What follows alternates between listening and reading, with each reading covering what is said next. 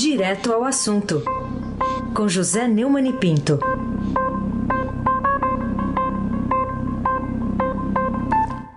Oi, Neumani, bom dia.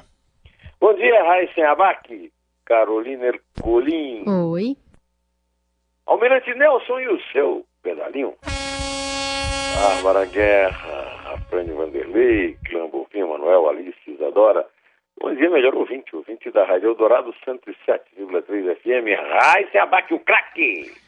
Ô Neumann, vamos começar com uma análise sua dessa notícia. Será que ela é boa? Olha, é, é um anúncio da chegada de testes comprados da Coreia do Sul é, para ver se a gente sai desse voo cego aí de perseguir o vírus aqui no Brasil sem saber direito o que está acontecendo.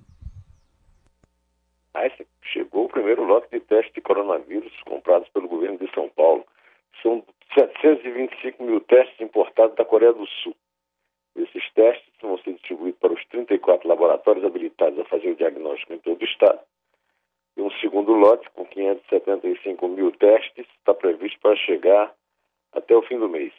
Segundo o coordenador da plataforma Laboratórios para Coronavírus, o Dimas Covas, o volume é suficiente para atender as necessidades do Estado. O Instituto Butantan tem mais 90 mil testes, a Fiocruz vai enviar outros 44 mil. A rede de laboratórios está fazendo 1.300 testes por dia. Com os novos exames, a previsão é aumentar a capacidade de análise para até 5 mil testes nos próximos 10 dias e chegar a 8 mil testes até o dia 18 de maio. Olha só, hein?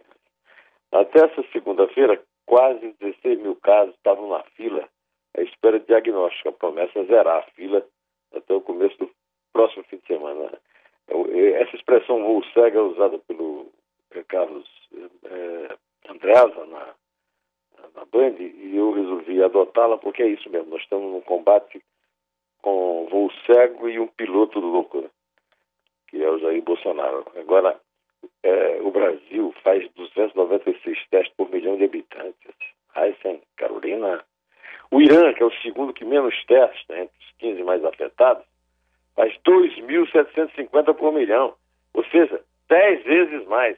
Os Estados Unidos, 7.101 por milhão. A Alemanha, que é um dos países com menor taxa de mortalidade, testou 1.317.887 pessoas, 15.730 por milhão. Esses testes são produzidos na China, Índia, Estados Unidos e países europeus, né? E todo mundo em cima. E o Brasil não se, pre... não se preveniu. Mandetta, ministro da Saúde, de Germa, secretário da Saúde, de São Paulo, de João Dória, Todo mundo tem culpa, inclusive os epidemiologistas. Davi Uip, é, Varela, todos flagrados minimizando a coronavírus. Todo mundo tem. Não há inocentes nesta guerra. Carolina Ercolim, tintim por tintim. Até que ponto a notícia de que governadores do Rio, Wilson Witzel, do Pará, Helder Barbalho, pode contribuir para convencer os brasileiros fora desses estados a aderirem ao isolamento social como a única forma comprovada até agora de deter o avanço da Covid-19? É, ontem nós fomos informados que os governadores do Rio e São Luís do Pará e de Barbalho testaram positivo para o novo coronavírus.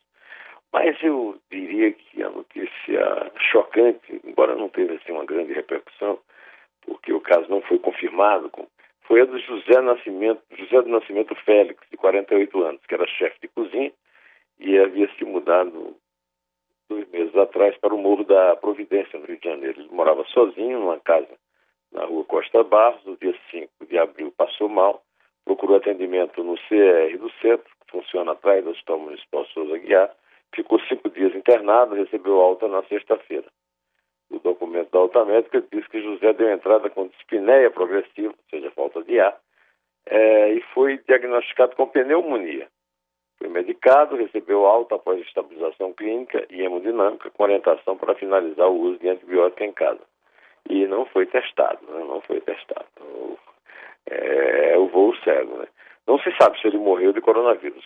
Sabe sim que ele piorou no domingo, dois dias depois da alta chamaram a ambulância. Quando a ambulância chegou, o Samuel estava morto, é, e ele ficou é, pelo menos 24 horas o cadáver em casa, na escadaria lá da, do Morro da Providência. O, é, cumpriu a terrível profecia do Trump.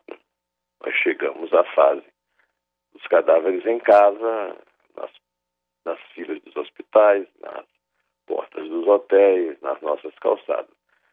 Ainda não foi para a nossa calçada, mas na amor da, eu acho que esse caso aí é, é, uma, é a notícia ruim que compensa a notícia boa da, da primeira pergunta, né? Raíssa Abac, o craque. O Neumann, a gente viu aí procuradores federais protestando contra a posição do, do chefe deles, o Procurador-Geral da República, Augusto Aras, que emprestou né, a força da instituição da PGR para apoiar essa cruzada do presidente Bolsonaro contra o isolamento social, o isolamento decidido por governadores e prefeitos. Agora os procuradores estão protestando contra o chefe. O que, que você acha disso? Heisen, uh, eu fiz uma crítica muito dura ao Procurador-Geral da República. O Reinaldo Turolo, um colega nosso, jornalista que trabalha na PGR, me corrigiu. Eu, eu me referi à, à decisão do ministro Alexandre de Moraes, que teria sido contestada pelo PGR, mas na verdade foi uma decisão do, do ministro Luiz Roberto Barroso, uma liminar que ele deu. É, a respeito daquela campanha infame, né? o Brasil não pode parar uma, um plágio de Milano não ferma, Milano não fecha, que deu no que deu. Né? Agora o governo mudou o tom, fez outra campanha. Eu acho absurdo fazer campanha numa hora dessa. Na hora dessa, campanha tem que ser informar e, e recomendar para todo mundo ficar em casa. Mas como é que vai fazer se o presidente é contra todo mundo ficar em casa? Eu corrijo, mas mantenho a crítica. Né? O doutor Aras deveria resguardar a boa imagem da instituição e a sua autonomia. E reproduzo a notícia dada por Luiz Vassalo na, no blog do Fausto Macedo, no Estadão, de que procuradores de 24 unidades federativas do país, membros fiscalizadores da Coordenação Nacional Finalística do Gabinete Integrado de Acompanhamento à Covid-19, a GIAC, do Ministério Público, emitiram uma nota pública manifestando discordância a um pedido realizado pelo gabinete criado. Né? Esse, essa discordância foi do Augusto Aras, que eh, tem feito um, um grande esforço, esforço para desmentir a autonomia que o Ministério Público deveria ter, até pela força que ocupa de participar de reuniões do Supremo Tribunal Federal, dando o seu parecer. Não o parecer do presidente da República, não é subordinado do presidente da República. É, o Augusto Aras fã de petistas, filho de um político que foi assessor do Chico Pinto, que é um é, ex-prefeito de Feira de Santana, famoso líder da esquerda na, na época da ditadura militar, é, tem se comportado de forma muito servil ao Jair Bolsonaro, a quem foi indicado pelo Roberto Fraga, o eterno candidato a ministro da Justiça, ou se dividisse a pasta a ministro da Segurança Pública. Então eu, eu corrijo, não foi eliminado o Alexandre de Moraes que ele respondeu, mas eliminar sobre o, o anúncio aproveito para dizer que é um absurdo o governo ficar fazendo esse tipo de, de propaganda é, fantasiosa quando devia dar serviço. E a informação que o mundo inteiro está seguindo. Fique em casa. Carolina Ercolim, tintim por tintim. Bom, a gente tem também a fala do, do vice-presidente Hamilton Mourão sobre o ministro da Saúde, dizendo que Mandetta fez uma falta grave e merece cartão, inclusive a manchete do Estadão de hoje. De fato, tudo indica que Bolsonaro só não deu cartão vermelho ao ministro porque ainda não decidiu sobre o seu substituto. Mas que consequências você prevê para o combate ao novo coronavírus do país com essa eventual demissão? Ficou parecendo que era uma metáfora do futebol, não era do polo. Nenhum cavalheiro, segundo o Mourão, pode cruzar na frente da linha da bola. Ele fez uma falta, merecia um cartão. Continuou. Eu confesso que eu não conheço o polo o suficiente para saber se é cartão amarelo ou vermelho. Isso como primeiro convidado da série Estadão Live Talks. Né? Mandetta não precisava ter determinadas coisas, disse o vice. É, por isso, Mandetta está ali na marca do pênalti o meu amigo, jornalista, meu colega no Jornal do Brasil, professor de História na Universidade de Brasília, Hugo Studa, em seu é, é, WhatsApp, disse que Mandetta é um cadáver em sepulto e aponta o possível substituto, o almirante Flávio Rocha, assessor do presidente, que acumula a Secretaria de Assuntos Estratégicos, que está fazendo um plano para a saída do isolamento, que Bolsonaro chama de horizontal. É, horizontal é o caixão de defunto que o prefeito de Teresina põe no, no, no seu anúncio muito mais forte, né? Metade o seu um sofá, metade um caixão. Pode parecer de mau gosto, mas eu acho que é, é como aquela propaganda do cigarro, tem que ser explícito mesmo. E não pode ficar fazendo firulinha, são, o Brasil não pode parar e tal. Aí, sem abate, o craque. Neumann, queria que você trouxesse agora para os nossos ouvintes um pouco do artigo, do seu artigo que está na página 2 aí do Estadão. É, quando falam em ciência, Bolsonaro saca o revólver. O que, que você quis dizer? É, é, no caso eu troquei cultura né, por ciência, na frase famosa de Joseph Goebbels. Joseph Goebbels, o, o marqueteiro de Adolf Hitler, dizia que quando ouvia falar de cultura, puxava o revólver.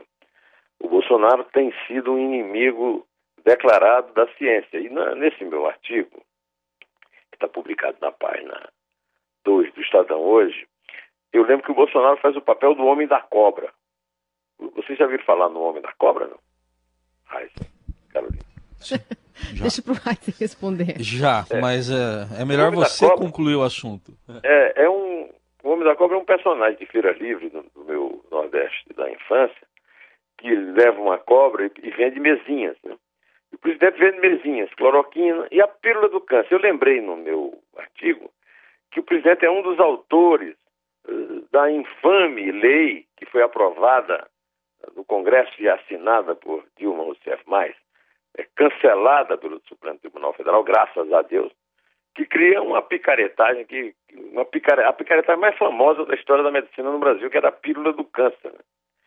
E termina o artigo dizendo, além do absurdo de transformar uma terapia não testada, como a pílula do câncer e a cloroquina, numa arma mortal de palanque eleitoral, Bolsonaro sobrevive à evidência preocupante. Eleito por uma grande maioria de brasileiros aptos a votar, ele terá permissão para exercer a medicina sem a formação acadêmica exigida em lei.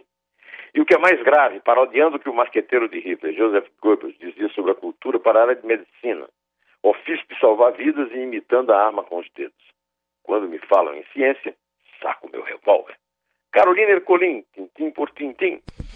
E ainda há uma, há uma avaliação, né? O Washington Post traz hoje é, e diz que Bolsonaro é o pior líder global na crise da Covid-19. Esse jornal americano, que ganhou fama no caso Altergate, que levou o presidente Richard Nixon à renúncia, não poupou o mito dos bolsonaristas, né, Neumann? É. O Washington Post foi bastante duro. O Washington Post é um jornal famoso pelo Pentagon Papers e pelo Watergate, né? E agora está dizendo que o Bolsonaro é o pior líder do mundo hoje. É, foi um texto editorial que classifica a postura do Bolsonaro diante da crise do coronavírus como, de longe, o caso mais grave de improbidade entre todos os líderes mundiais. Um dia desse eu citei aqui, porque o, eu, eu, eu resumi uma matéria do Economist em que fala dos quatro líderes né, que ainda existem. Que, uh, e, e, o Washington Post citou, sem citar o Economist, nem, nem o meu comentário, né, o presidente da Bielorrússia, Alexander Lukashenko, que recomendou sauna e contra o vírus. Do Tur Turcomenistão, Gurbanguly Berdimukamedov, que proibiu o uso da palavra coronavírus no país. E o da Nicarágua, Daniel Ortega, que não é visto mais há mais de um mês e ainda mantém em atividade as ligas esportivas, além de ter promovido uma festa de Páscoa espetacular, que não está aqui registrada no Washington Post, mas eu registro. O texto de opinião é assinado pelo Conselho Editorial do veículo americano e tem como título Líderes arriscam vidas minimizando o coronavírus. Bolsonaro é o pior. Como se diz na esgrima do Chile. No fim do editorial, o, o jornal incentiva o presidente dos Estados Unidos, Donald Trump, a telefonar para Bolsonaro e estimular o presidente brasileiro a voltar atrás na retórica e apoiar medidas de contenção recomendadas por profissionais de saúde, assim como o próprio Trump mudou de conduta quando o coronavírus é, quanto ao coronavírus nas últimas semanas. Com essas palavras do sagrado jornal Washington Post, eu encerro minha participação de hoje e peço que a Carolina conte. É três. É dois. É um. Um.